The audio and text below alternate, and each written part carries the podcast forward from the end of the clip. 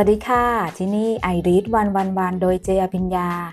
ฟังเรื่องเล่าข่าวประเสริฐ อ่านแชร์คำพยาน หนุนใจด้วยพระวจนะคำและการเติบโตกับพระเจ้าในแต่ละวันค่ะ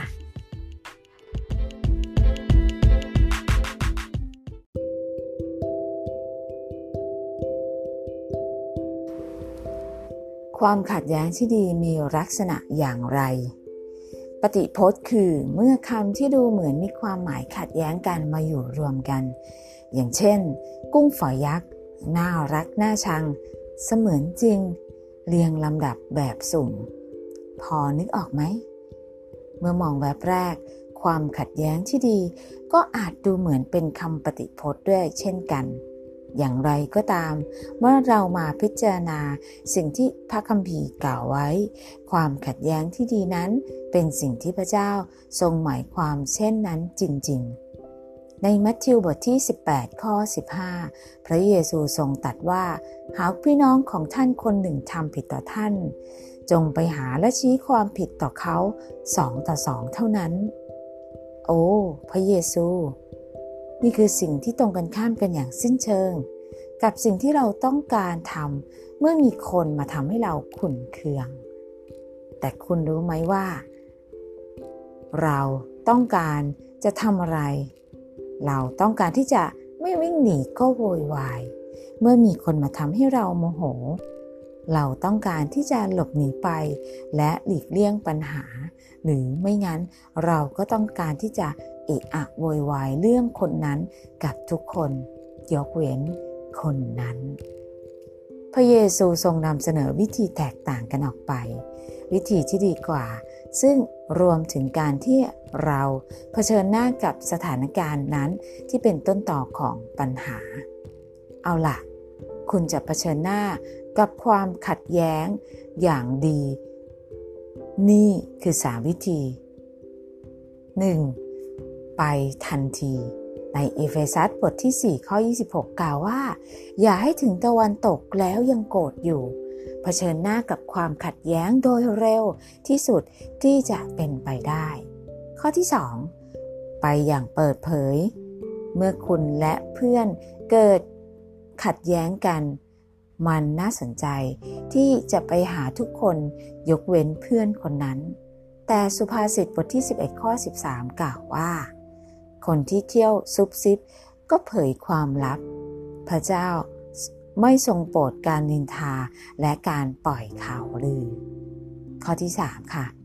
ไปอย่างอ่อนน้อม มันอาจไม่เกิดกับคุณ แต่คุณก็ไม่อาจพ้นจากความผิด จงเต็มใจที่จะยอมรับว่าคุณผิด และอ่อนน้อมถ่อมตน ความอ่อนน้อมดูดีสำหรับทุกคน สุภาษิตบทที่ 15 ข้อหนึ่งกล่าวว่าคำตอบนุ่มนวลช่วยละลายความโกรธเกลี้ยวให้หายไป แต่คำกักขระเล้าโทสะแล้วเราจะจัดการกับความขัดแย้ง ด้วยวิธีที่ดีได้อย่างไร เราไปเราแก้ไขความขัดแย้งนั้นทันที อย่างเปิดเผยตรงไปตรงมา และอย่างอ่อนน้อมถ่อมตน และเมื่อเราทำเช่นนั้น ก็เป็นการถวายเกียรติพระเจ้า และเป็นการเริ่มเยียวยารักษาจิตใจของเรา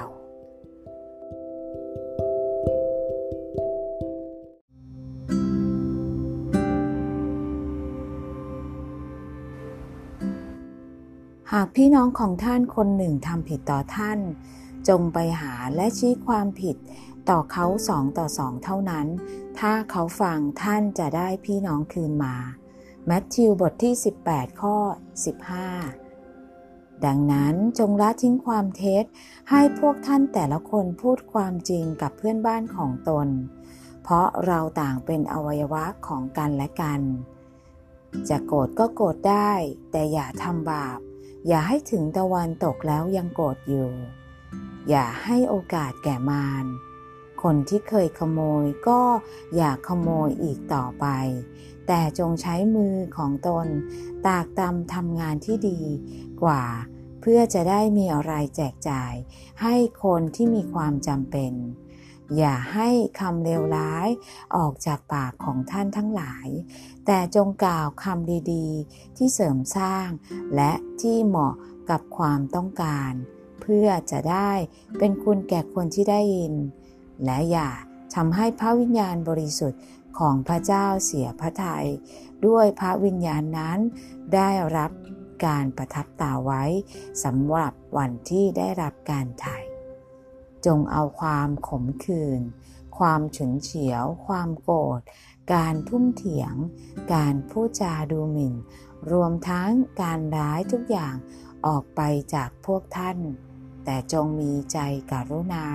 ใจสงสาร และใจให้อภัยแก่กันและกัน เหมือนอย่างที่พระเจ้าทรงให้อภัยพวกท่านในพระคริสต์ เอเฟซัสบทที่ 4 ข้อ 25 ถึง 32 คนที่เที่ยวซุบซิบก็เผยความลับ แต่คนที่ไว้วางใจได้ ย่อมปิดเรื่องไว้ได้ สุภาษิตบทที่ 11 ข้อ 13 คำตอบนุ่มนวลช่วยละลายความโกรธเกี้ยวให้หายไป แต่คำกัดขละเล้าโทสะ สุภาษิตบทที่ 15 ข้อ 1